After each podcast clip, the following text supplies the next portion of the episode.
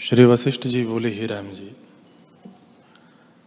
जागृत में जो सुषुप्त रूप स्थित है और जिसमें कोई फुरना नहीं, ऐसे चैतन्य रूप आत्मा की उपासना हम करते हैं।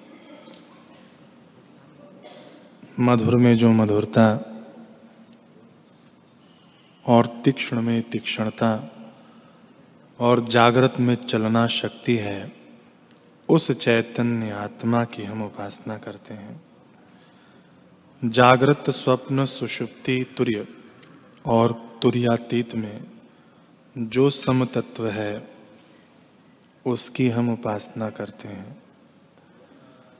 त्रिलोकी के देह रूपी मोतियों में जो तंतु की नाई अनुस्यूत है और फैलने और सिकुड़ने का कारण है उस चैतन्य रूप आत्मा की हम उपासना करते हैं।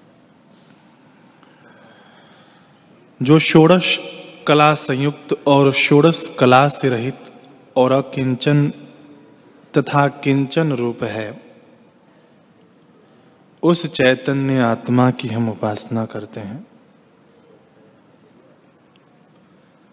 चैतन्य रूप अमृत जो क्षीर समुद्र से निकला है और चंद्रमा के मंडल में रहता है।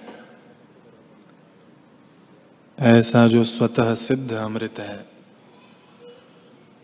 जिसको पाकर कदापि मृत्यु नहीं होती, उस चैतन्य अमृत की हम उपासना करते हैं। जो अखंड प्रकाश है और सब भूतों को सुंदर करता है, उस चिदात्मा की हम उपासना करते हैं। जिससे सब शब्द स्पर्श रूप रस गंध प्रकटते हैं और जो आप इससे रहित है, उस चैतन्य आत्मा की हम उपासना करते हैं। सब मैं हूँ और सब मैं नहीं। और भी कोई नहीं। इस प्रकार विदित वेद अपने अद्वैत रूप में विगत जर होकर स्थित होते हैं। यही निश्चय ज्ञानवानों का है।